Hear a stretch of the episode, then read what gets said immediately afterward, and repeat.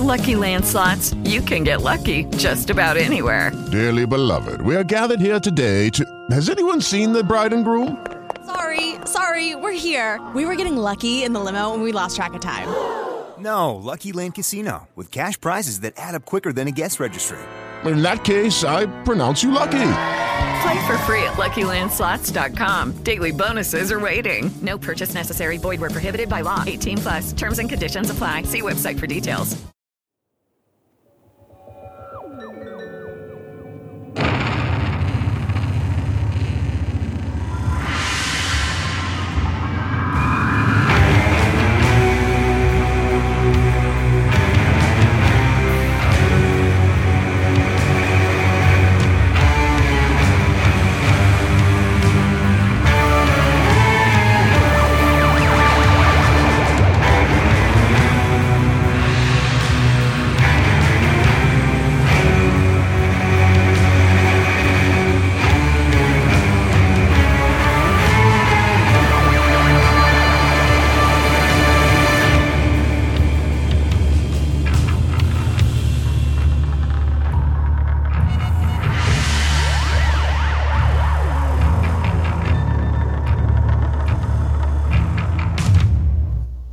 Okay, so we're live. Hey, everybody. Hi, everyone. This is Kaiju Transmissions. And before we get started, we have some announcements to make, I think, right? Yeah, we actually have our own Twitter account. We're like grown adults now. Maybe teenagers. Are we? I don't know. People seem to have Twitter, and we just joined the Twitterverse. So, yeah, follow us on Twitter, people. Yeah, we have 4 followers right now. So, as you can see, we're booming. And if you haven't, you should also like us on Facebook. And you know what? We don't encourage people to do stuff like that enough, do we? No, we really don't. We kind of suck at the whole. I suck because I'm supposed to be the social media guru. But yeah, our Twitter handle is KT_podcast. So yeah, check us out at KT_podcast, and we will have links to our podcast, of course. We'll post pictures and different things there as well. Then go to our Facebook page. You can just find us at Kaiju Transmissions. If you put that in the Facebook little search tool, it'll take you directly to our page. You can check us out there, where we also post awesome pictures and stuff. So, also, yeah, you should go on to iTunes and leave us a review, because I've heard that people read those. So whether you like us or don't like us, you should go do that. Hopefully you like us. I mean, I'm assuming if you're listening to us, you like us. Yeah. And you can also email us. Matt, what's our email address?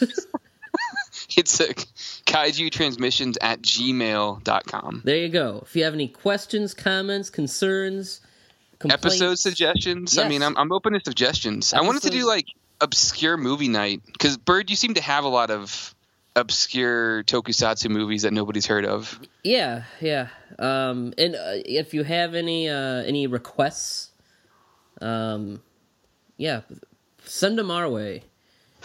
All right, so we have a little pet project that we're doing. Yes.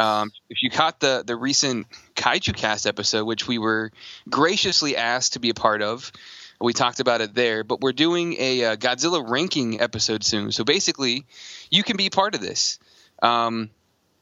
What we're doing is you can go to our it'll be posted on Twitter, it'll be posted on our Facebook page. You can go to our Facebook wall, and what you're doing is you're ranking the Godzilla movies basically from your best or your favorite to least favorite. And you click this link, and it'll ask you to pick between 2 movies at a time. And it'll ask you to pick movie A versus movie B. And you do that through the entire list of movies. And once you get through the entire list, it'll actually generate your list from best to worst.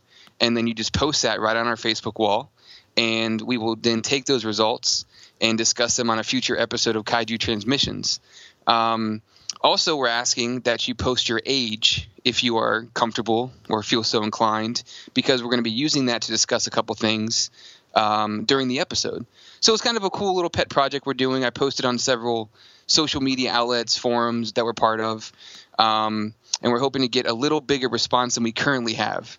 So if you want to be a part of the Kaiju Transmissions episode, the best way to do that is to go to the Facebook wall, take the little the ranking system tool, take the survey, and then post your results. Yeah, come on, guys. It only takes like a minute.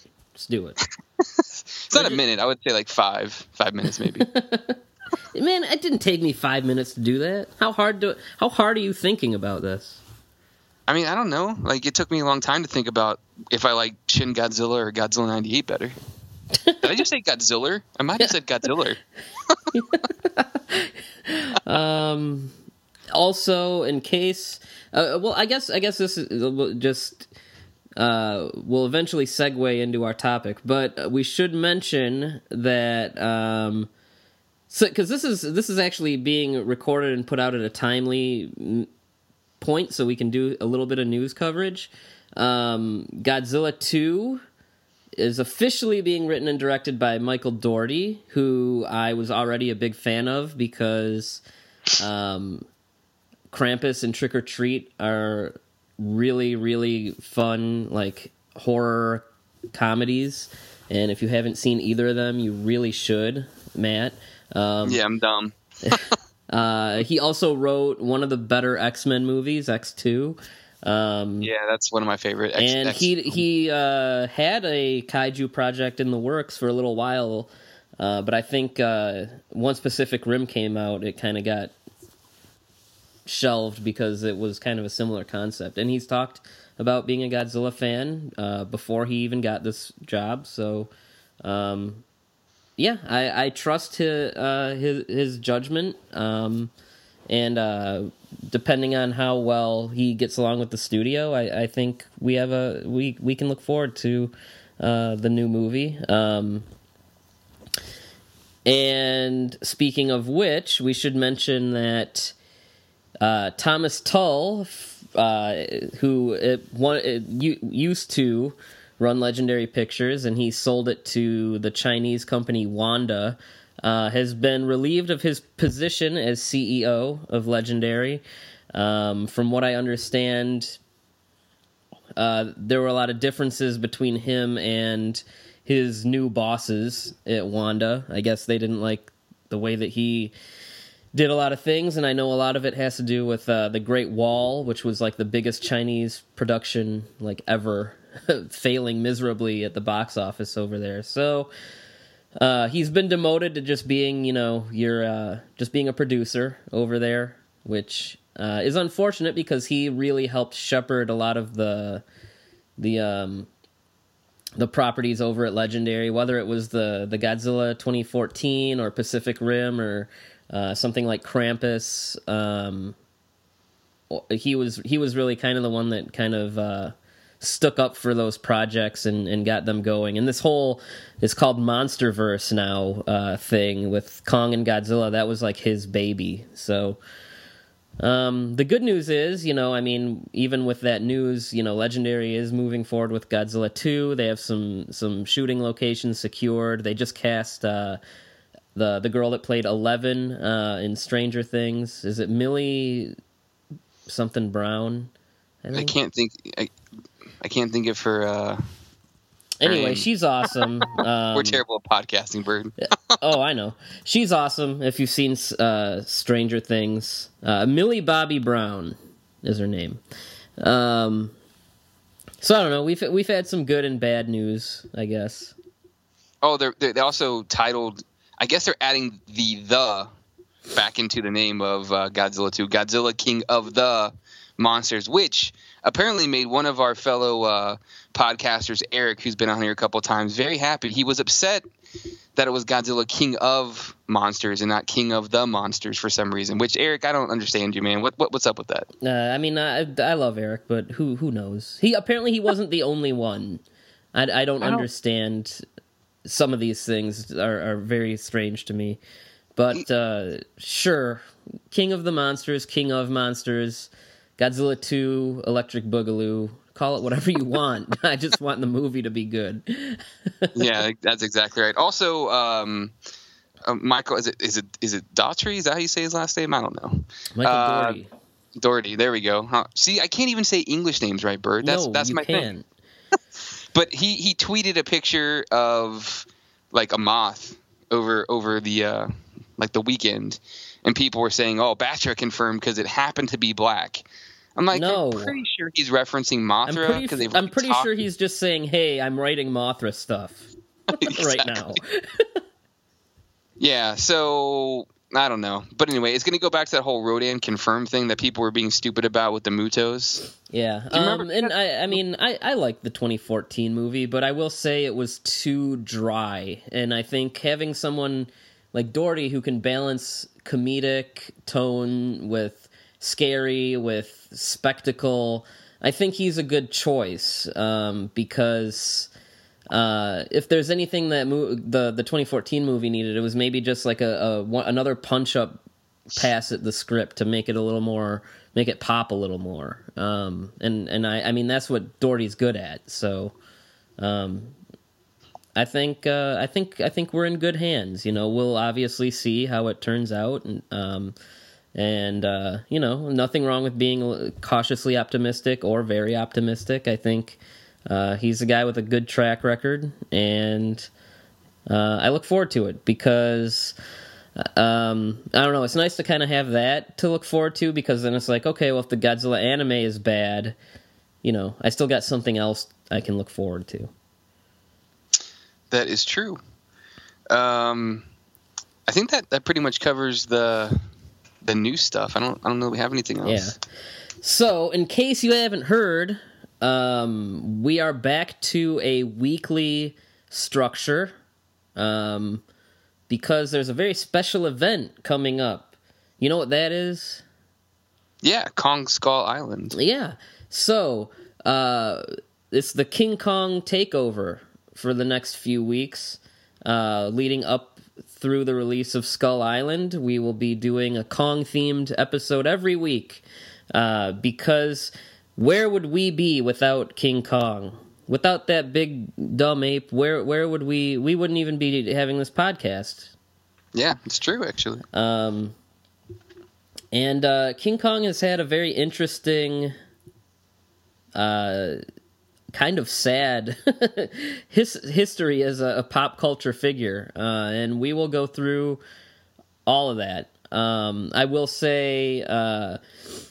We won't be talking about the original film or Son of Kong in this batch of episodes because that was one we did early on.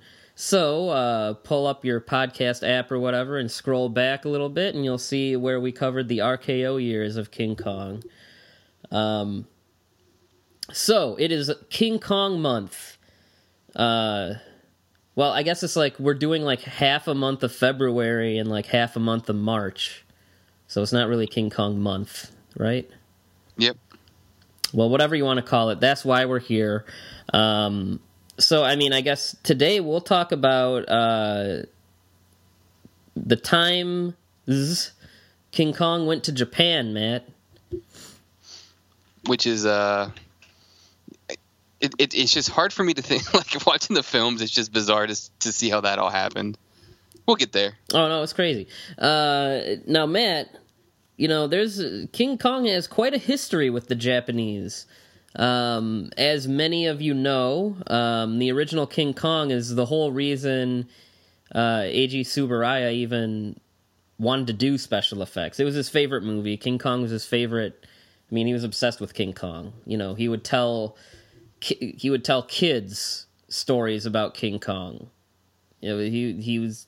just a huge King Kong fan. And the success of a 50s re-release of King Kong combined with the concept of Harryhausen's Beast from 20,000 Fathoms is what gave us Godzilla. So that alone is, you know, something to talk about. We covered that. So now we're going to talk about...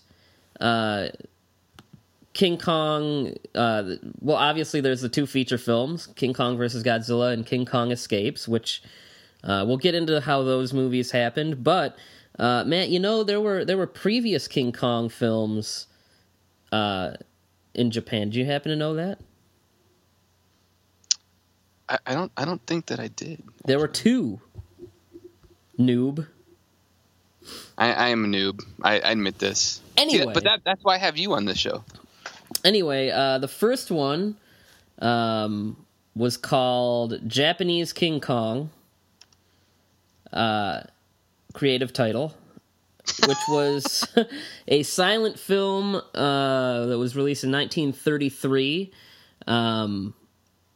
Now, you know, I'm sure you've seen them too. Message threads, forums. You know, every now and then you get in the obscure kaiju movies in the deep end there, or seeing like lost kaiju movies. Now these two previous Japanese Kong movies are lost. From what I understand, the Tokyo fire bombings in World War II completely decimated any print you would ever hope to find of these. So the first one was called Japanese King Kong, which was produced by Shochiku, one of the major studios. So you could say that X from Outer Space is not the only giant monster movie they made. Or maybe it is, because here's the thing. When you like Google image search or whatever, any of these early 30s Japanese Kong movies, you'll usually get a picture. The most common one is of an ape standing on a building and holding a woman. Now, at least until recently, it was believed that was like an effect scene or something from the movie. However, recently translated Japanese sources from the 30s have kind of given plot breakdowns of these. So Japanese King Kong is actually a comedy movie about an actor who, inspired by the success of the RKO King Kong, decides to create his own stage version of the King Kong story to kind of like help win the affection of a girl, I believe. And so what you see in that picture is actually a picture of a guy playing King Kong for the stage. For the stage, yes. Yeah. Okay.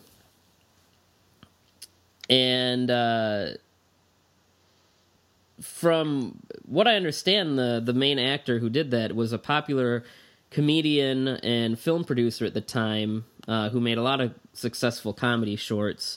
I guess including this one. But yeah, it's been kind of recently discovered through, you know, I mean, thing is with these Japanese productions, it sometimes takes a while for, especially something super obscure like this, it takes a while for someone to find information to even translate.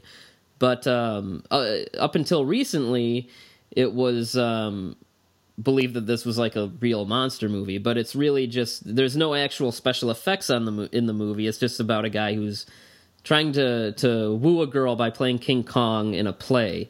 According to the Wikipedia article, which has a source for this from a Japanese magazine from 2014, it says Shochiku released it in Japan on behalf of RKO and wanted to fund this film as a tie-in to the RKO's movie's release. So I'm not sure, like, because it was always like this was unofficial and done without the permission or knowledge of RKO, but I don't know. Maybe they might have known about it, if you consider that. I mean, I don't read Japanese, so I can't tell you what this damn thing says. So there's that. Did you know that, Matt? I didn't know that, but I actually did know about the second one. The second one, yes, is King Kong Appears in Edo. Which I guess the most popular images for this are some pictures of a. It looks more like a yeti or like a. I don't know. It doesn't really look like a yeti for sure. Yeah, it doesn't really look like a gorilla. Like more of a Sasquatch type creature. But this was in 1938, produced by Zensho Cinema, who the hell knows who that is, because I don't. Another silent film. Apparently a period piece drama set in the Edo period of Japan. So maybe the first period piece giant monster movie, possibly. Anyway, this is another one that recently translated material has revealed the plot, at least most of it, is not about a giant monster. It's about a kidnapping. So it's about I don't know what the guy is. I don't remember, but he orchestrates the kidnapping of a young girl who's the daughter of someone who can pay back a large reward, and the daughter is kidnapped by the kidnapper's pet ape named King Kong. That sounds familiar. We'll talk about that in a second, I'm sure.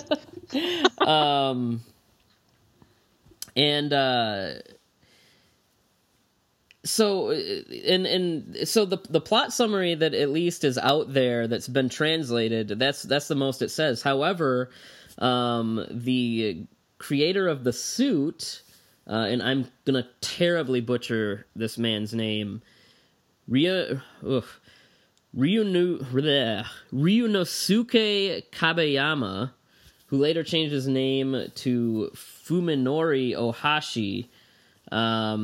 He ended up doing a lot of stuff for Toho. Like, he was one of the people that built the 1954 Godzilla. In an interview in the 80s, he said that his first job making a movie like this was for King Kong Appears in Edo, where he does say that it featured a giant gorilla. So maybe at some point, pet ape King Kong turns into giant ape King Kong. I don't know, but one of the few stills from this movie is of a giant ape. Well, I mean a giant King Kong, whatever it is. It doesn't look like King Kong or an ape, but holding somebody. So perhaps, maybe, I don't know. The sad thing is, Matt, we will never know. It was also released in two parts, which is. Was that a thing? Like, I don't know enough about. I don't know. I mean, at least here in the States, I've never heard of any silent movies being released in two parts. But like a week apart. Like, it was like the end of March and early April. That's part one and part two. That's kind of an odd. Huh. Anyway, so those are the two previous Japanese King Kong movies. It's a shame that we won't see them because, I would be interested in seeing both of those, but it won't happen. Thanks, World War II. Anyway, with that out of the way, the success of King Kong led to Godzilla. That's why we're all here. And in fact, when Tsuburaya was making the original Godzilla, he was, bringing being a big fan of stop motion, King Kong and Willis O'Brien, all that good stuff. He was like lending out his own like personal prints of King Kong and Mighty Joe Young and stuff for the people at Toho to watch, and for also for Nakajima to watch, and. The influence of King Kong and Willis O'Brien cannot be overstated when talking about the kaiju genre. So the next time King Kong went to Japan was 1962, the movie King Kong vs. Godzilla. We did cover this in an early episode for the Showa Godzilla. I mean, we kind of gave an abridged version, but, you know, I feel like it is worth retelling here, because I know that, you know, being Kaiju Transmissions, we're really, you know, looking at the Godzilla fan base, and I think it's important to understand just what happened that led us to King Kong versus Godzilla, because I feel like that's a story that within, you know, the Willis O'Brien and King Kong fan bases is very well known. But I feel like, you know, I don't really hear people talk about it much when talking about Godzilla, maybe because it came about from such a shitty thing and people really just don't want to, like, focus on it. But, you know, we won't get into, you know, Willis O'Brien's life, but his personal life was very horrible. Sad. And his unfortunately, for being literally the godfather of special effects films, you know, the guy that really started the snowball that led us to not just Godzilla, but Star Wars and ILM and Weta, you know, even his professional career was just plagued by misfortune. And just tons of projects that he just couldn't get off the ground, couldn't get financing for. And that is where we begin our story. Again, I apologize to anyone that has heard this story on this podcast before, but, you know, I mean, we were able to give an abridged version of it when we talked about Godzilla, and I think when we did that, we kind of talked about it from the point of view of the Godzilla series, of what it meant for Godzilla, what it meant for the Japanese filmmakers. But I mean, let's go and tell it from the other perspective, pretty much. So one of the, I mean, in 1961,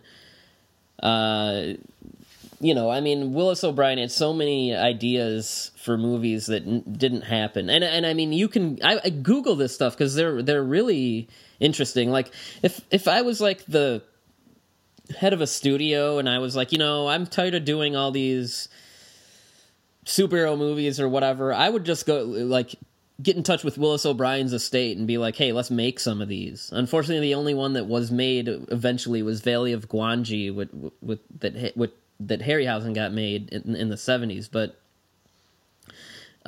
just a lot of movies that just, you know, no one was interested in. And, you know, trying to think, okay, what can I do? Trying to come up with a good story that he thinks people will actually latch onto. Going back to King Kong, he had the idea to do a King Kong versus Frankenstein movie because he'd always been a fan of Frankenstein, the novel, the Universal movie. I mean, who isn't? Frankenstein might be the greatest movie monster ever. Everyone loves Frankenstein, or the Frankenstein monster, I should say. Yeah, I don't want to be that guy. Yeah, but, you almost were that guy. But anyway, so he wrote up like a little treatment about the great-grandson of Dr. Frankenstein creating another monster, and around the same time, there's an expedition to Skull Island where they find a new Kong and bring him back, and eventually the two creatures are put in some sort of show together, and they fight in the street. And again, no one was really kind of biting, and I think Obi... was kind of afraid to, you know, he didn't really want to step on Universal's toes with doing Frankenstein stuff, even though it's public domain. And so then he rewrote the treatment is called Frankenstein versus the Ginko, or Ginko. It's G-I-N-K-O. I think Ginko probably sounds better. What do you think? I like Ginko better myself. Okay.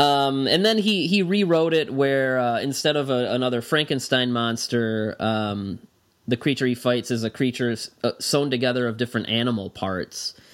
And you can see a lot of concept artwork for this stuff online, sketches that O'Brien drew and everything. And so, I mean, he shopped this around for months to different studios, different producers. No one was interested, really. Eventually, he met with a producer named John Beck, who really liked it. And he, they kind of had a verbal agreement. Well, you know, handshake, done deal, okay. And then Beck hired someone to rewrite it a little bit, and then that version is called King Kong versus Prometheus. And from that point on, once King Kong versus Prometheus entered the picture. And Beck was telling O'Brien, yeah, can't find anyone. O'Brien just, you know, he was like, okay, I guess we're not doing it. What O'Brien did not know is that John Beck went behind his back to continue trying to sell this idea. Eventually, he met with Tomoyuki Tanaka at Toho, who said, we love King Kong, and we're trying to do, a big... we're trying to figure out, like, what should Toho's 30th anniversary movie be? It's a big thing. We don't have any, and, you know, there you go. So yeah, that'll be the 30th anniversary movie. And they're like, well, here's the thing. Can we replace the creature in this with Godzilla? And John Beck was like, yeah, sure. Sounds great. Money. And here's the thing, he didn't tell Willis O'Brien that any of this was happening, or that any of it was going on. O'Brien did not get paid for any of it. And O'Brien didn't even know that this project existed until after it had already come out in Japan, which was in 1962, which was shortly before his death. And people close to him said that when he found out, he was, this is a quote, utterly heartbroken.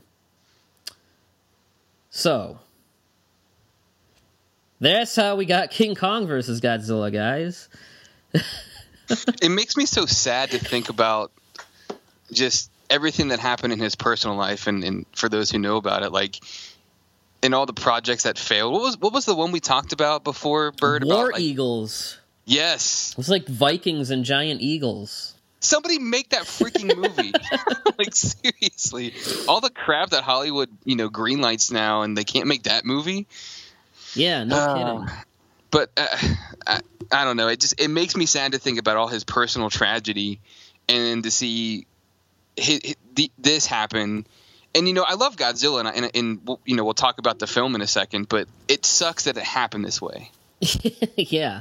That just, it really does suck. Yeah, and I mean, you have guys like Tsuburaya and Honda who, they're fans of King Kong, and they want to honor, the character and whatever. And, I mean, there's no doubt in my mind that John Beck didn't tell them, or that John, like, I don't think he told them, like, hey, this is a crooked offer. And, I mean, I feel like if they did know, I really don't, I don't know if Tsuburaya would have wanted to do this if he'd known, because that's his hero, But I mean, and, Tsuburaya was a powerful guy at Toho. So regardless, once all that happened, Toho got Shinichi Sekizawa, who veteran kaiju movie screenwriter, and Ishiro Honda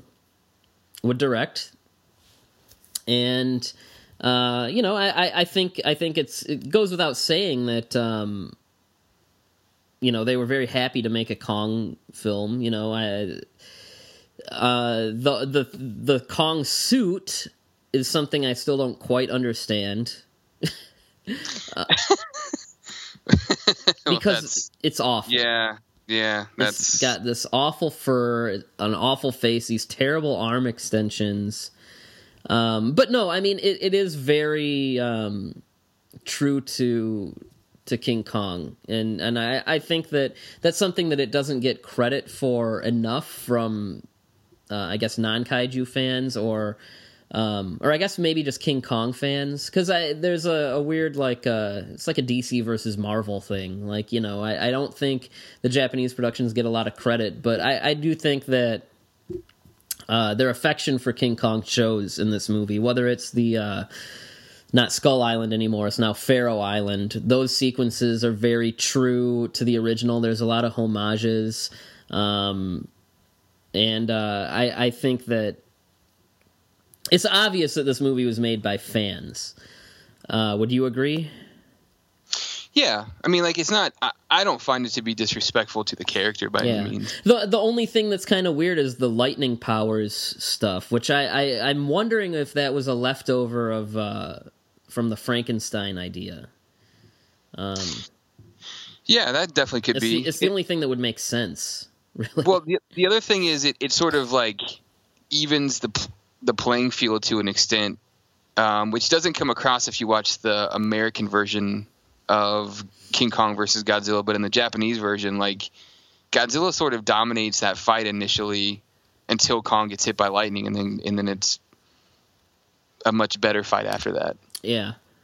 It is worth noting that Kong's creator, Marion C. Cooper, was in and out of rights battles over King Kong for a long time. And with him, copyright, IPs weren't as heavily guarded back then as they are now. So... now, I mean, you have to go through you have to go through hoops to get the rights to certain characters or certain properties. Back then, you know, things were a little lax, and a lot of the times people would either not be fully educated on, like, what portion or whatever of rights they had. So Cooper just kind of assumed, hey, I created the character, it's my character.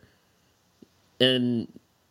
you know, it's like, well, RKO actually owns the rights, even though you are the creator. Again, it's not that he was stupid. It's just back then, this was not something that people really paid attention to as much. So,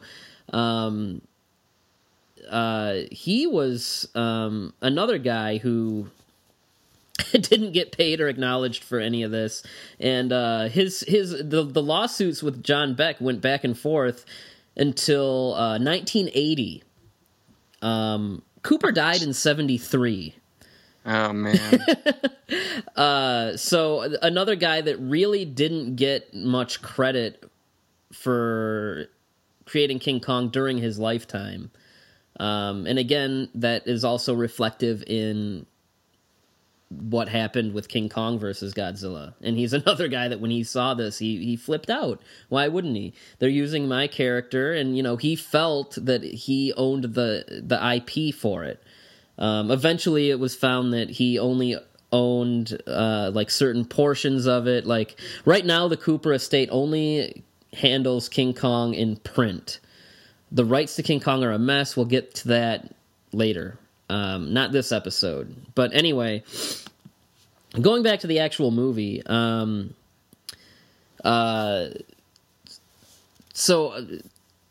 to bring these two giant monsters together, one thing that, and I think it's something that the American version just completely obliterates, is that this was Honda and Sekizawa's criticism of where pop culture was going and where Japanese pop culture was going in, you know, a post-war, post-occupancy era where there was just a lot of junk TV, a lot of commercialism, it became really, I mean, the same thing that was happening in America around the same time. It was commercialism was on the rise, and everything became about product. And so they wrote a satire of Japanese commercialism, and the whole idea, the plot of this movie is the absurdity of that is reflected on screen, at least in the Japanese version, when, you know, they literally go to Faro Island to find King Kong because a pharmaceutical company needs to make better commercials. So they want to put King Kong in commercials to sell products. And, you know, it's an intentionally silly, satirical movie. And if you watch the Japanese version, that comes through, no question. And you know, I talk a lot about just why I love Ishiro Honda's movies so much is because they always have something smart to say. And this is a movie that, believe it or not, for all of its, a lot of it actually intentional silliness, does have a lot to say. Now... I know the American version is something that people, myself included, grew up on, but like after watching the Japanese version, I don't feel like I'll ever go back. I mean, I don't know. The American version, as I'm sure many people know, they did that thing where they re-edit the whole movie and they inserted... American actors. This time they're not even involved in the plot. They're just in a newsroom, like sharing these asinine conversations that are just like, okay, can we get back to the story here? Like they look through children's dinosaur books and, you know, point out Godzilla has a brain the size of a cherry or something. And then, or no, it's the bear, the Faro Island berries. And they're like, Kong's brain is 10 times the size of this gorilla's skull. And it's, what are you even talking about? Like, they're gonna be natural enemies apparently for no reason. Like, just, yeah. So and I mean, those scenes really just stop the pacing dead in its tracks. And I know, it's a complete butchery of what Honda and Sekizawa were getting at. The American version almost takes all the funny parts out. It almost makes the funny parts serious and the serious parts funny. And I feel like John Beck and the people at Universal who put the American edit together, I feel like they didn't get it. I feel like they didn't understand the movie they were dealing with.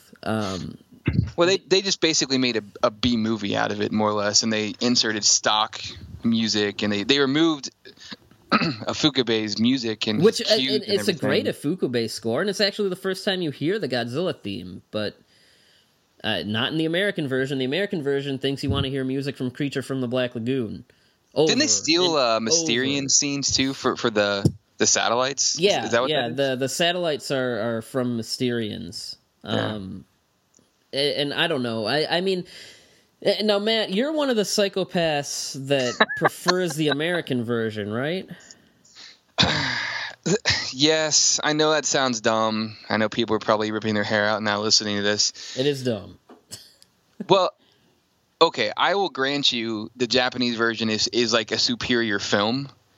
But I, for nostalgia's sake, and if I'm just going to sit down and watch the film – like, because it's what I grew up on, I love the dub. The dub is blissfully stupid, and I enjoy the crap out of it. And they, I don't know. I just enjoy it. Even the stock music works in the film for what it is. I understand that they remove a lot of the message, and that doesn't quite come across. They actually remove a great deal of the backstory for some of our characters. But I don't know, like, it's just, I like it. Now the Japanese version is definitely superior. And actually they re-edit some of the fight scenes when I went back and rewatched it recently. Like I said before, Kong is much better off once he gets hit by lightning in the Japanese version. The American version, from what I remember, it's kind of like a mixed bag. They re-edit some of that in battle. So I don't know why they did that, but, I don't know. Like, it's, I'm stupid. Well, yeah, we know that. No, I mean, I you know, I have nostalgia for the American version also, but like, It's one of those things where, like, if I want to feel nostalgic about a Godzilla movie, I'll put in, like, the dub of, like, Godzilla versus Gigan. You know, the American version of King Kong versus Godzilla isn't really one that I reach for often. Although the Blu-ray does look really, really nice. Well, I don't know, like, Taco's dub, like, the dub for Mr. Taco is Taco. He's great. Like, he's still insane, and he's insane in both the dub. Awesome. Yeah, he's great in both the dub and the actual, like, the original version of the film. If you like Taco foolishness, there's more of it in the Japanese version, too. There is. Also, the Japanese version has a longer attack when Godzilla comes out of the iceberg. The other thing that's interesting too is the Godzilla does not show up until much later in the Japanese version, because like it's a very long and kind of like they split up his initial appearance, whereas in the American version it kind of all happens. They kind of build up to it more in the Japanese version. Yeah, like it's definitely they build up to it. In the American version, they change all that. But I mean, like it's really a pacing thing. Americans we're fat and lazy, and we like everything right now. And that you know, I mean that appeals to me. Yeah, that appeals to me. And I don't know. Like I said, I prefer the American cut. But I can fully acknowledge the Japanese version is superior. But I think my nostalgia, my blinders, they come on for this movie. I mean, it's not that I don't have appreciation for the American version. I mean, that's still, I mean, American or Japanese, I think it's worth noting that this is the highest grossing Godzilla movie of all time still. Because who didn't want to see King Kong and Godzilla? But no, I mean, I love the movie. The American version, I would give like a, I don't know. I might do a 3 out of 5. The Japanese version is top 5 Godzilla movie. Well, I was gonna say top 5 King Kong movie, but then I realized like there's not very many. Like that doesn't mean much. But yeah. But no, I love it. A Japanese version, I give a 5 out of 5. Yeah, like it's hard to. This is a classic film, so I would definitely rank the Japanese version. Like I said, I would rank the Japanese version a 5 and the American version like a 4.5. Like they're both right there, in the Japanese version being a better film. But I just prefer, like, for me, I'm stupid. I just prefer the lazy fat American version. Yeah. But no, I really do think it's a movie that, if you can get over that Kong suit, which God, it's like I don't know anyone like in real life that's like a huge like King Kong hardcore fan, but I can't imagine what defending this movie would be like to someone like that, because just looking at that Kong is like, oh my God. Can you imagine having to defend this to like someone who like like someone who has such a huge appreciation for the original? Can you imagine trying to defend this Kong?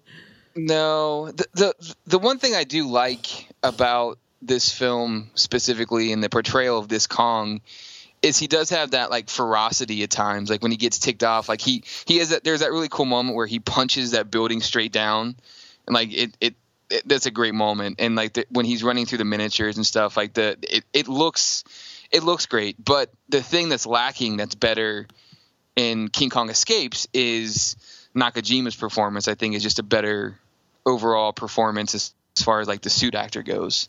Yeah, no, I for sure the suit actor does a very good job. And oh my gosh, I don't know how we went this far without talking about, next to maybe like the War of the Gargantuas and like Frankenstein Conquers the World, this must be like the most physically intense fight that there's been in a Godzilla movie. And I know I mentioned this when we talked about this on a Godzilla episode, but I love, like, there's nothing more King Kong and nothing more Godzilla than watching King Kong pick up a tree, try and jam it down Godzilla's throat, and Godzilla using his fire to shoot it back at him. Like, that's like those two characters in a nutshell. Exactly. And not only that, but like there's that one scene, and you talk about the physical rigors of suit acting when Kong like judo flips Godzilla over his shoulder, and Nakajima was in the suit. Yes, he was. That's like such a just ridiculous I mean, like those guys beat the crap out of each other during filming. And I have such great respect, like knowing, because those suits were not, it's not like they're light. No, absolutely not. So, man, imagining going through the rigors of filming and then like getting flipped and you know, there's no, it's not like they're not padded. I mean, it's just insane the amount of work and tenacity those guys had to put in. It just, and for as dumb as it looks from the front, this is my favorite Godzilla suit. Also, I do want to say that. Is it? I don't think I knew that actually. By the way, I'm gonna plug X Plus here for a second because I just got the gigantic 1962 Godzilla. Yeah, how much was that again? I heard it was cheap. It was not cheap. Oh. I think it was like $450 is what I paid. Mm. I'm dumb, but that is if you're looking for like. I don't know, the best, in my opinion, 1962 Godzilla, like, that's it. It's an amazing sculpt. It captures the suit perfectly. Because you have, like, from the front, it looks derpy, just like it kind of does in the film. But, like, from the side, it's a thing of beauty. So if you're looking for, like, a 62, and I know 62 is, like, a fan favorite, like that particular suit, check out the gigantic X Plus Godzilla 1962. It's great. Good luck finding anywhere to put it. Did you find anywhere to put yours, or is it just in the same place? Yeah, when you walk into my house, it's on my little coffee table. It's like so the first. It hasn't moved. That is correct. We moved it downstairs briefly because my wife had a friend over with little kids, and I didn't want it to get broken, so I brought it downstairs briefly. But it's going to go back upstairs. She actually was okay with it being up there. She thought it was a cool like. Talking piece. We had some company over the other day, and everybody was like, "Hey, man, I like your Godzilla figure." All right. So, hey. Anyway, no, King Kong versus Godzilla is indeed a classic, and I mean, to anyone who might be doubtful, I mean, I don't know, maybe there's some King Kong fans listening to this for the first time, and they, you know, think of these cheap Japanese productions. I mean, these movies. They were produced cheaper than the stop motion movies of the US, but I mean a lot of money and effort went into making those miniatures, making these suits, making it happen, and just get over that Kong design, let yourself just go for an hour and a half and you will have fun with it. And we also get the first appearance of that giant octopus, which everyone loves. Yeah, that's plus, we have the infamous story about the octopus that, you know, was eaten after they filmed it. After, so. And from what I understand, is returning in Skull Island. Am I right? That's what they showed in the trailer. So yeah, you know that thing was supposed to be in Final Wars. Was it really? How did I miss that? Yeah, it's in like one of the monsters that almost made the cut. It's in like some early like drawings of like, you know, this. That's the most like Final Wars thing that they could have done. Yeah, in my opinion, that would have been awesome. But that movie sucks. I don't. Would you like it more with a giant octopus in it? Like I said, that would have just like. Fit the narrative of that movie sucking. Oh, that's what you meant. Yeah, that's the most Final Wars thing that, you know, could have done. All right, so King Kong versus Godzilla, huge success around the world, still the highest grossing Godzilla movie after all these years, and this is only the third Godzilla movie, and there's been 31 overall. And it's correct. Still the biggest money, the biggest one. So it's no wonder that, you know, we're heading towards seeing it again. Because that's just like printing money. You know where King Kong went next in Japan, Matt? Next, I don't know. I know there was a cartoon, but that was the USA. If you're going directly to the next film, you're right and wrong, Matt. The cartoon was just like the movie based on the cartoon was an American-Japanese co-production. Well, the right and wrong thing, you sound like my wife when you say that. That's like a typical wife answer. That's not fair, Bird. Sorry.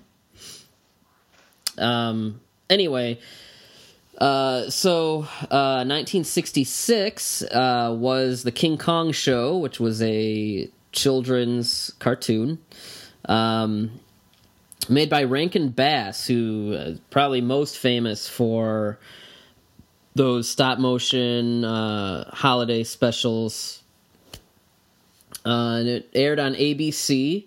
Now, I did mention there's a Japanese element to this as well, because it was a co-production with Toei, who is another big Japanese studio who, made a lot of Yakuza movies, but also they're behind, like, Kamen Rider and Super Sentai and stuff like that. People know Toei. So Toei Animation, in exchange for allowing them to air it in Japan, Toei Animation also co-produced it, and all the animation was done in Japan, which is actually pretty common for cartoons to be farmed out to Japan and other Asian studios. But for letting them air it, Toei said, hey, we'll also pay for a good deal of this too. So, and it is also it's considered the first anime series that was made for the American market over the Japanese market, although it did air and was successful in both countries. So the more you know, Matt. You didn't know that? I did not. And now you do. How do you feel? Enlightened. So anyway, the King Kong show was a very light, very breezy show for really little kids. And it consisted of one 6 to 8 minute King Kong cartoon, followed by something called Tom of Thumb, which is like a goofy cartoon about a 3-inch spy, followed by another 6 to 8 minute King Kong cartoon. And this cartoon was the first appearance of Mechani-Kong, who is in King Kong Escapes, as well as Doctor Who, the villain in King Kong Escapes. King Kong Escapes was based on this cartoon. Matt, did you watch any of this show? I watched that really brief clip that you sent me. That was like that was like a whole episode. Well, I when I say I watched it, I like skimmed through it. All right, so not really. Man, you didn't even have 6 minutes to dedicate to King Kong here. God damn it. You've disappointed everybody. That's because I knew that you were going to give everybody that, all the information that they needed. I didn't have to do my homework. Oh, God damn it. Anyway, this is basically the Hanna-Barbera Godzilla cartoon before Godzilla. And this is where it's crucial to mention this, because this is where we start to see the softening of the King Kong character. Anyway, when I say it's like the Hanna-Barbera Godzilla, it's about, a group of scientists. It's like a father and then his two kids. And then, the skipper, Captain Englehorn from the original movie. They're like our main characters. And, they travel, do science-y stuff, and King Kong protects them from other creatures and other threats. But the story is very much about Kong's friendship with the scientist's son, Bobby. And this show basically took King Kong and then combined it with, the Son of Kong and Mighty Joe Young. And really, this is where you start to see King Kong really kind of turn into a giant puppy. So this is where King Kong loses the ferociousness of the original in King Kong versus Godzilla. And this is something that would be carried through this cartoon all the way through 2005. We don't know enough about Skull Island to say one way or the other, but... This has become ingrained in the character's pop culture identity, really. And, when you have a character that's lasted that long, it picks up certain things from, different versions. And, when people think of the Frankenstein monster, they think of like bolts in the neck. And I mean, that's only in like the Universal stuff. So anyway, if you have like really little kids, I think it's a show worth watching. It's light and fun, but it's also really stupid and, you know, so man, you didn't even watch the Mechani-Kong episode? Well, I saw him like tearing the village apart and stuff, and then blaming Kong for it. I'm like, you guys can't tell if it's a robot or not? Come on now. There's get out of here. So Rankin Bass made a deal with RKO, who back when the rights to Kong were simple, like I said, when Cooper was fighting for the rights, RKO owned the character flat out. Things got much more convoluted in the 70s, but Rankin Bass they made a deal with RKO to produce a cartoon show and a movie. And the cartoon was with Toei in Japan, and when they wanted to get the movie going, Toho still owned the rights, the movie rights to King Kong, because they had Toho made a 2-movie deal, I believe, with RKO. So that led Rankin Bass to contact Toho and say, "Hey, we have this King Kong cartoon. We want to make a live-action movie. You guys want to do it?" Of course, they said yes. And the first version of that was a script called Operation Robinson Crusoe. I don't know why it's called that. Which was about King Kong fighting a giant... crustacean called Ibira, who we all know is the sea monster in Godzilla versus the Sea Monster. So that was a Sekizawa script, and they sent it to Rankin Bass, and they looked at it and they said, there's two versions of why they didn't use this, and I've seen it reported by credible sources both ways. One is that they looked at this story about King Kong and fighting Ibira, and also like Mothra and this terrorist group called the Red Bamboo, and dealing with Infant Island and Mothra stuff. And they looked at that and said, I don't think you heard us. We want to make a live action version of this cartoon. And they were like, what does this have to do with the show? And so they wanted something that was more like the show. Now, the other version of why they didn't want to do this was said to be that they wanted Honda to direct, and Honda was at the moment working on other projects. So then Toho, not wanting to, you know, waste a script, rushed this into production as a Godzilla movie, which was Godzilla versus the Sea Monster. I don't know. Personally, I think it's not similar enough to the cartoon version is what makes the most sense. Like, I get wanting Honda to direct it, but like, if that was true, why not just let him direct that instead of the original? Yeah. Yeah. So I don't know. I tend to believe that it was just because it didn't really have anything to do with the show, because it didn't, aside from having King Kong in it. So anyway, in 1967, both of those problems were solved, because Honda came back to direct King Kong Escapes, and they had a script that was more in line with the cartoon.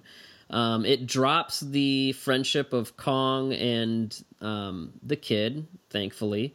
It brings in, though, Doctor Who, his Arctic base, Mechani-Kong, Linda Miller's character Susan, The part where they're like locked in a room and like they're gonna get frozen to death is taken from an episode of the cartoon. So yeah, I mean they actually this time they actually watched the cartoon and said let's make a movie out of it. And it had a new script written by Takeshi Kimura, who was the other like big Toho screenwriter guy. He's the guy that this movie is unusually like fun for a Kimura. It's really fun because he's the one that always like made the more downbeat stuff. But anyway, that's how King Kong Escapes came to be, and this is I mean Mechani-Kong is a fan favorite. It introduced Gorosaurus to the Toho mythology, and in my I've seen people go both ways here, but in my opinion, still an awful Kong suit, but I do think it's an improvement over 62 in that it actually looks like a gorilla. I don't know. I kind of like the design of the 62 suit, but I just. It's the overall execution of this King Kong is much better. Yeah. But well, I think that's all Nakajima. Yeah, I mean, Nakajima played King Kong in this movie, and I mean, not to say anything bad about the performer in 62, but Nakajima really, really brings a lot of life to Kong and really... was very, very into portraying him, making him move like a real gorilla. And that's something that everyone, from Rick Baker to Andy Serkis has done, trying to make Kong move like a real gorilla. You know, Nakajima spent hours studying the movements of gorillas to play King Kong. He wanted him to be as accurate as possible. For the most part, I mean, he does a good job, and again, a very physical performance, both in the fight with Gorosaurus and the fight with the Mecha-Kong. But the plot is concerns Doctor Who from the cartoon show, he's pretty much a Bond villain. He wants to take over the world for reasons that. No one really knows, and an unnamed Asian country is trying to partner up with him to secure something called Element X, which is a radioactive energy source that I guess if they have all of it, he can take over the world or something. But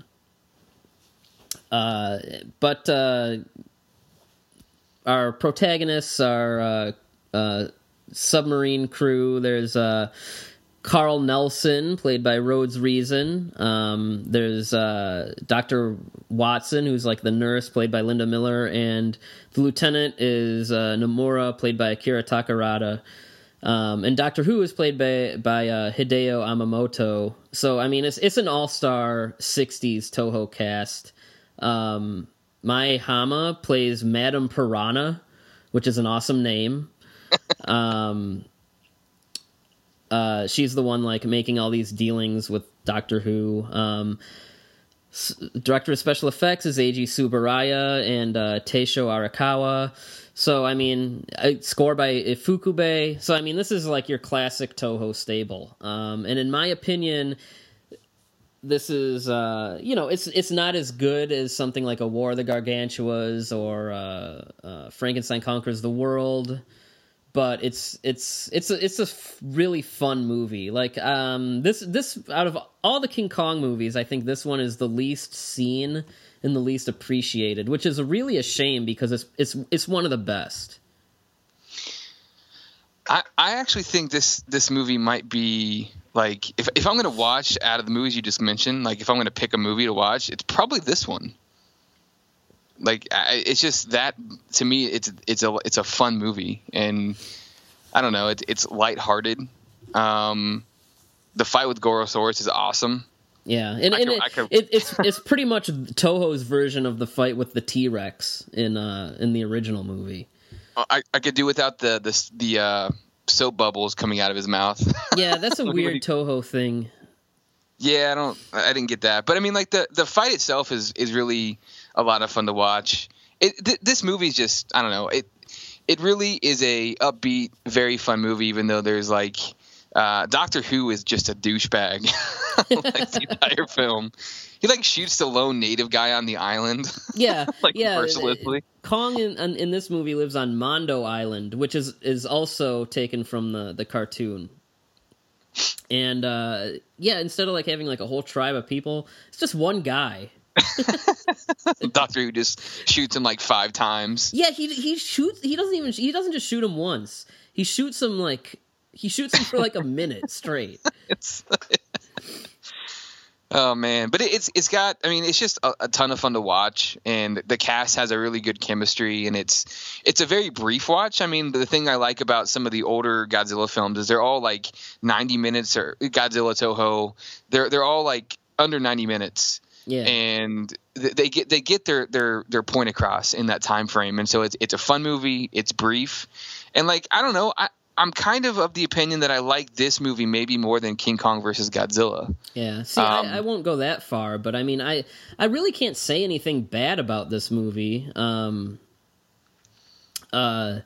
the Japanese version's 104 minutes, the American version's 96. Having just watched the Japanese cut the other day, it's like minor trims. There's maybe like there's a couple scenes that are longer, but it's mostly like 30 seconds here, 30 seconds there, and it just kind of tightens things up a little bit. Either version you watch, you're in good hands though. Unless you want to see Linda Miller's actual acting job, because right. She's. Well, here's the thing. I don't think that was her real voice in the dub. That's what I'm saying. Like that, they dubbed her in English because she wasn't available or something to loop her to basically re-loop her voice. And then the Japanese version, obviously, they have a Japanese voice actor. Yeah, because if you notice the Madame Piranha is the same voice as Lieutenant Watson. So yeah, she said when she heard her when she saw the movie and she heard her voice for the first time, she was like she thought it was basically cringeworthy. It is.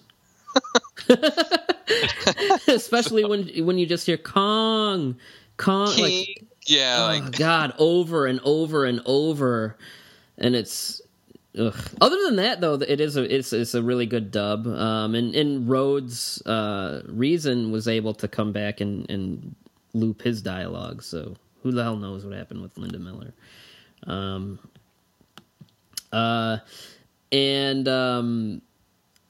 I do want to say another thing is it's not out yet. It probably won't be out for. Maybe probably not until the spring with our schedule, but we did a Daimajin episode where we talked about one of the cool things about those is you have a smaller monster, which means bigger miniatures. And in this movie, King Kong is significantly shorter than he is in King Kong versus Godzilla. I think they say 60 feet, maybe. So when they're fighting in Tokyo, the miniatures are bigger, which means they have to be more detailed. And it's the same thing you see in War of the Gargantuas also. And I love looking at that, because so many of these movies, you're watching the Godzilla movies where the monsters are so much bigger. It's cool and refreshing to see smaller, more detailed, or bigger and more detailed miniatures. Yeah, I agree. And although one thing I did have a question about, speaking of the smaller miniatures, why does like Mechani-Kong just pop out of a building? I don't know. Just wondering. Yeah, just, like, all of a sudden, like, it pops up through the building. I was like, was he there the whole time? Well, they send him to Tokyo to fight Kong, but then yeah, the first time you see him, he seems to just come out of a building. Maybe it's just shot weird, and he's supposed to be like wrecking the building from behind. I don't know, it's strange. Oh, you know, because I just rewatched it. You know what part I love is when Rhodes Reason first, like, when they kidnap our heroes, and Doctor Who is like talking to him, and he's like, points to his Mecha-Kong, and he's like, yeah, that's Mechani-Kong, and he can do anything I say. And then they show it. There's a shot of Mechani-Kong, and he lifts up his arm like he's like waving, like, hey, nice to meet you. But no, I mean, love that. I also like that shot where like there's that serpent and Kong throws the rock and like smacks him in the face in the water. Yeah, the serpent is. I mean, he's being kind of a pest because, you know, he causes these waves that cause the, you know, them to have difficulties with their ship. But then, like, Kong sees him and he throws a rock at a serpent that is more or less kind of innocent, and it just hits it so hard, and like its head just like drops into the water. But yeah, no, I mean, this movie is a blast, and also an underrated, I would say, Ifukube score. Not many people talk about this one, but I really like it, especially the I don't know what it's called, but I'll say the Kong and Susan theme. It's like a very soft key, like, you know. Yeah, it's a good theme. There's also like a march in this that's, I thought, fantastic, but I can't. Yeah, and speaking of Daimajin, some of those cues you can hear in those movies, which were a year before this. But no, I mean, it's a great time, and great cast, great miniatures, despite another awful Kong suit. It is an awful Kong suit. They just, I mean, I don't know, man. And there's another movie that we're going to talk about in another episode that's coming up, where the Japanese crew had built a giant monkey suit, and again, man, I don't know why they're having such a hard time with the giant apes, but despite all that, it's an awesome movie. And I will say my little fanboy brag that isn't going to mean anything to anybody, but is one of my favorite, because, you know, I go to conventions, and, you know, if there's guests I care about, I'll get the little 8x10, get it signed. But I have a King Kong Escapes one in 96. I had it signed by Nakajima. And then in 2007, I had it signed by Rhodes Reason. And then this past summer of 2016, I had it signed by both Akira Takarada and Linda Miller. And Rhodes Reason is sadly no longer with us. But yeah, it's the only thing I have like that where it's signed by pretty much like the main cast. You know, it's signed by the three human protagonists and King Kong himself.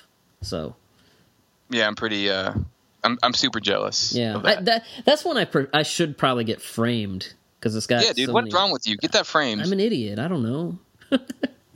But no, King Kong Escapes. I give it a 4 out of 5. Yeah, this is an easy 5. Okay, I love this movie. Go. Yeah. So we're kind of reversed from our rankings of the last movie. Yeah, it's just too much fun, man. It really is. I mean, it's. I don't know. And this is one that, you know, never really had a proper, home video release until I think the Peter Jackson Kong movie came out. And I will say, of the Blu-ray Kaiju movies on Blu-ray here in the States, this is one of the best looking ones. It's a really good. It is a good Blu-ray. Yeah, it's a really good transfer. But yeah, I mean, in King Kong Escape, I mean, kind of going back to the cartoon also, the cartoon show produced a lot of merchandise, including, in Japan, a lot of manga that has, like, different stuff with Kong and Mecha-Kong. So you can find scans of some of that online, but if you're a Mecha-Kong fan, or Mechani-Kong, I'm sorry. God, that's just such an awkward, like... name. Yeah, I like the name Mecha-Kong better, even though I know it's Mechani-Kong. Yeah. We also have Mechani-Kong to thank us for Mecha-Godzilla. This is the first, I guess, mecha version of a kaiju. And when they made Mecha-Godzilla, they were like, hey, we did that with King Kong. So, Mechani-Kong would show up in like some more like off the wall Godzilla mangas, like, you know, those weird like digests where, you know, Godzilla would be like a barbarian warrior and stuff like that. That stuff is so bizarre. But yeah, there was a manga that had like a Mechagodzilla 3 and Mechani-Kong was in there. So I mean, that's King Kong Escapes. You can see that Kong suit in an episode of the Toho TV show Go Green Man, which is kind of there were two shows, superhero shows that Toho did in the 70s. One Go Godman, the other is Go Green Man, and that's basically they would be like 5-minute segments that would start on Monday and end on Friday and make one big episode. And really, it's there's a monster and then the hero fights him really awkwardly in for a couple episodes. Then the monster would grow big, then the hero would grow big, fight, kill him. Not that interesting, but really, if you're into like the obscure stuff like me, it's really kind of fun to watch. But anyway, there's a clip online. I couldn't find the whole thing because I wanted to send it to Matt, but where they used the King Kong Escape suit. Toho had lost the rights to Kong at that moment, so the episode is Green Man versus Gorilla. And it starts with Gorilla, or, you know, King Kong, basically, but like kidnapping a child, and like this is a human-sized Kong, and he kidnaps a child, and he's like running with this kid in like the most absurd image you could ever imagine to see. And then Green Man stops him, and then like the alien like bad guy who's in all the episodes is like drawing like a little ring and around this playground. And then Kong goes on to sumo wrestle this Japanese superhero, and then eventually he grows big, and then they fight, and he kills Kong. But it's just the most weirdest. It's just the weirdest, dumbest thing you could ever think you could see King Kong do. I don't know. I mean, and the suit for all of these, because, you know, they would reuse like Gabara and the Gargantuas. The suits are in awful, really depressing condition, really bad shape. I forget who it was, but someone did a toy line based on Green Man, and they did a gorilla figure. I think that was Marmot, actually. It might have been, yeah. It was either Marmot or M1. Yeah, well, I've seen the figure, and it's definitely like that style, like that's kind of stylized. Yeah. Like cartoony kind of style that like is popular. So anyway, I mean, that's King Kong in Japan. Like I was talking about manga, it's what's the guy that created Astro Boy? Tezuka, I think. Is it Osamu Tezuka? He did a King Kong. He's like the godfather of manga and anime, and he did a King Kong manga that is I hate to say it, but unfortunately very racist. If you thought the depictions of the natives in any of these movies were racist, oh boy, Google it. And if you're familiar with how African people were depicted in like cartoons and stuff, you're probably on the right track. There was a couple other things in Sonorama. There was those are like the records that'll like tell you stories. They did a lot of stories that were like not in any movies, but there was a one where King Kong fought Ghidorah.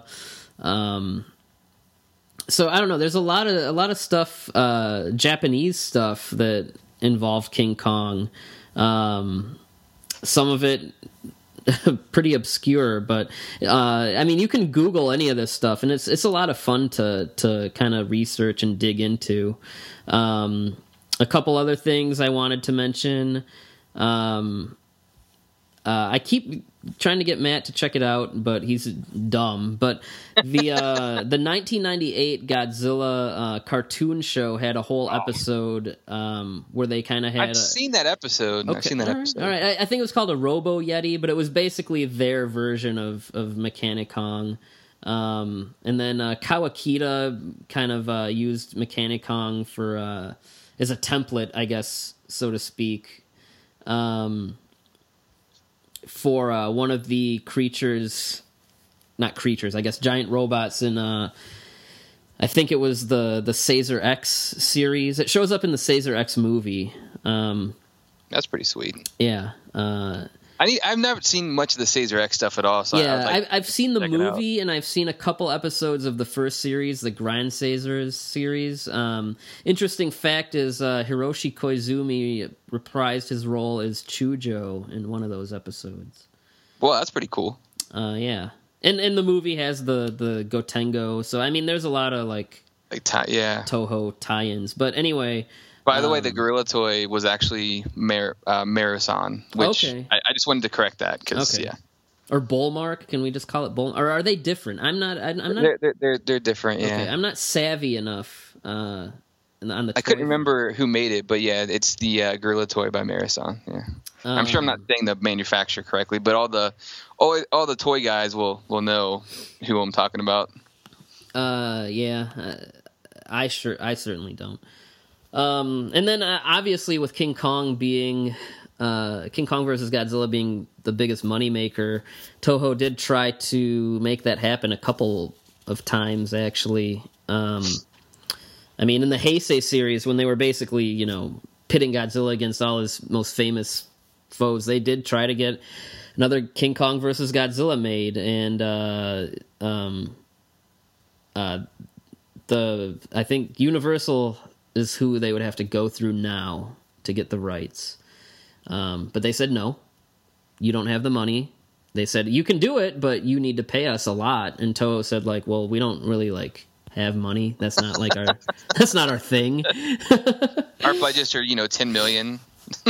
Yeah. And so that was scrapped. And then they were like, okay, fine. We can't use King Kong. Boo-hoo. Oh, here's an idea. Why don't we use Mechani-Kong? If you can't get King Kong, get the next best thing. And again, they said this is pretty much the same as King Kong. It's his likeness. This isn't a character that you created either. So, no. And so that fell through. So, I mean, that's why... the obvious reason is money. But, Toho have been very eager to try and get King Kong back into the Godzilla franchise for a very long time, and finally, now that Legendary has this deal to make Godzilla movies, and they were able to use their partnership with Universal to bring King Kong over to Warner Brothers to actually make Skull Island. Now we're finally in a position where we can see that happen. I know some fans are like, oh, I've seen it already.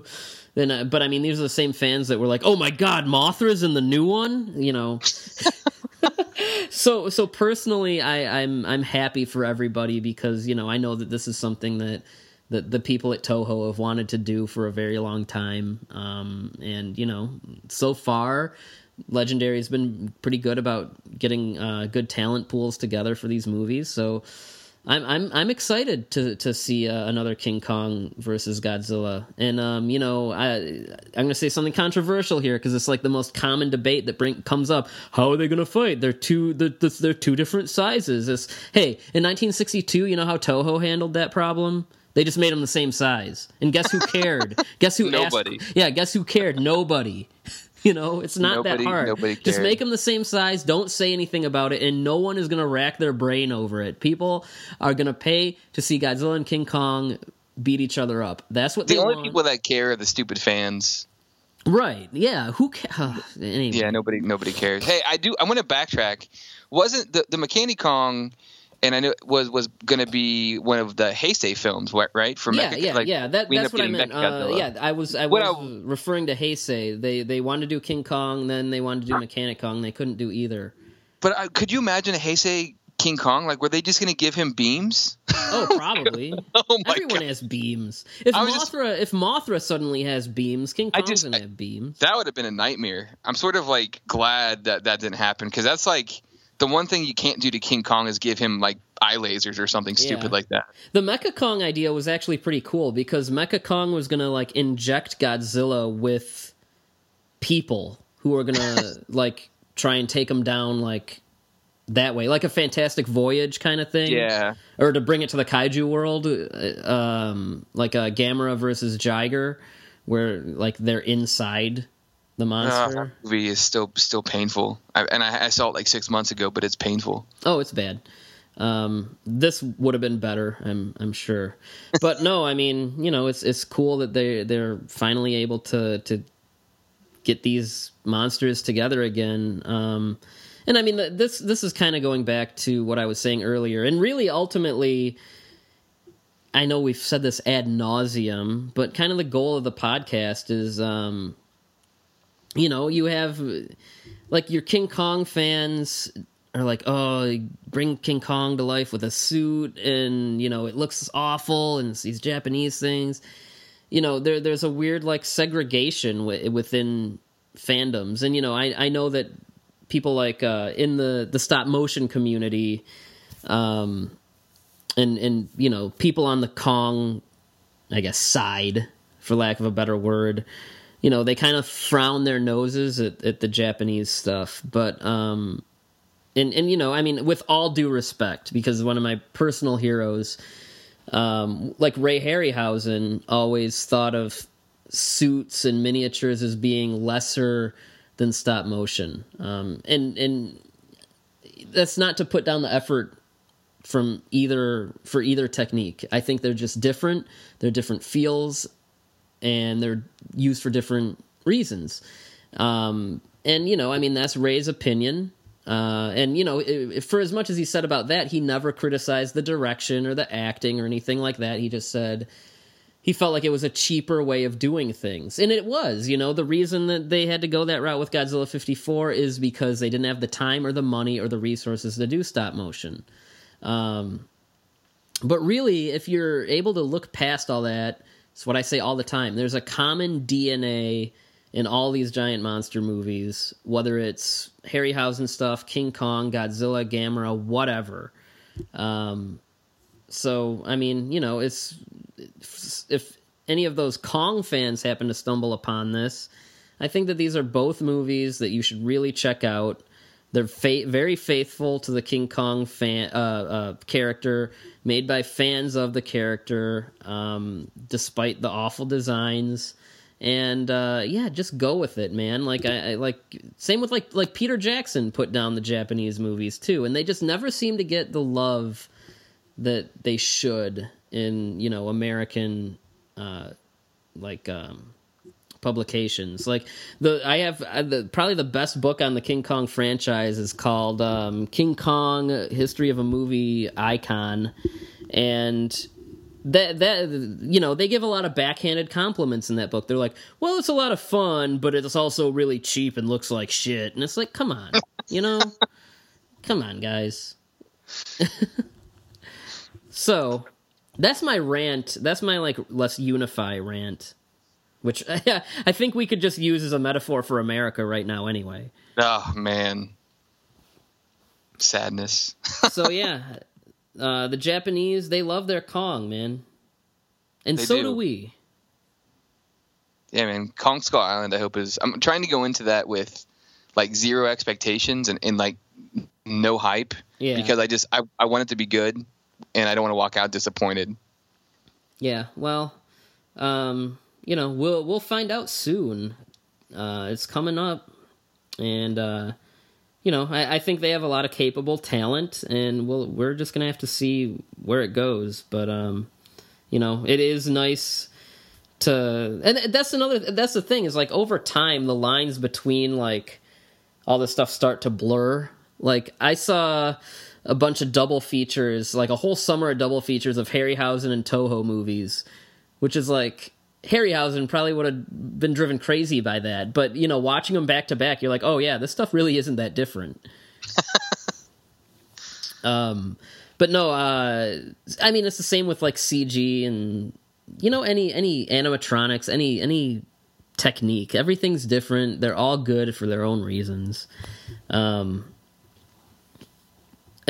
I guess we should have mentioned that King Kong vs. Godzilla does have some stop-motion shots in it. It does, yeah. It's got that brief shot where Godzilla kicks King Kong. Yeah, and also some of the octopus tentacles are stop-motion. Yeah. I mean, Tsuburaya loves stop-motion. He would have done the whole thing like that if he could, but... So anyway, that's the conclusion to this chapter in the cinematic journey of King Kong. Kind of a weird one, but a fun one. And aside from the two movies and the one cartoon show, I mean, there's a lot of weird Japanese comics and toys of King Kong. Yeah, just Google some of this stuff because it's really interesting. But yeah, the Japanese, they love their Kong, so... on that note, do you have anything else to add to King Kong Goes to Japan? No, man. I think we pretty much covered everything. We did. All right. Cool. Well, we'll see you next time. Which the next, if I'm doing these sequentially, the next episode will probably be the Dino De Laurentiis era. Which, oh my God. Just strap yourselves in, because that's the word. Because that's that whole part of King Kong is insane. But that's a story for another time. So we'll let everyone go to bed or whatever they want to do, and they can listen to us next time. Okay, bye. Peace. With Lucky Land Slots, you can get lucky just about anywhere. Dearly beloved, we are gathered here today to... Has anyone seen the bride and groom? Sorry, we're here. We were getting lucky in the limo and we lost track of time. No, Lucky Land Casino, with cash prizes that add up quicker than a guest registry. In that case, I pronounce you lucky. Play for free at LuckyLandSlots.com. Daily bonuses are waiting. No purchase necessary. Void where prohibited by law. 18+. Terms and conditions apply. See website for details.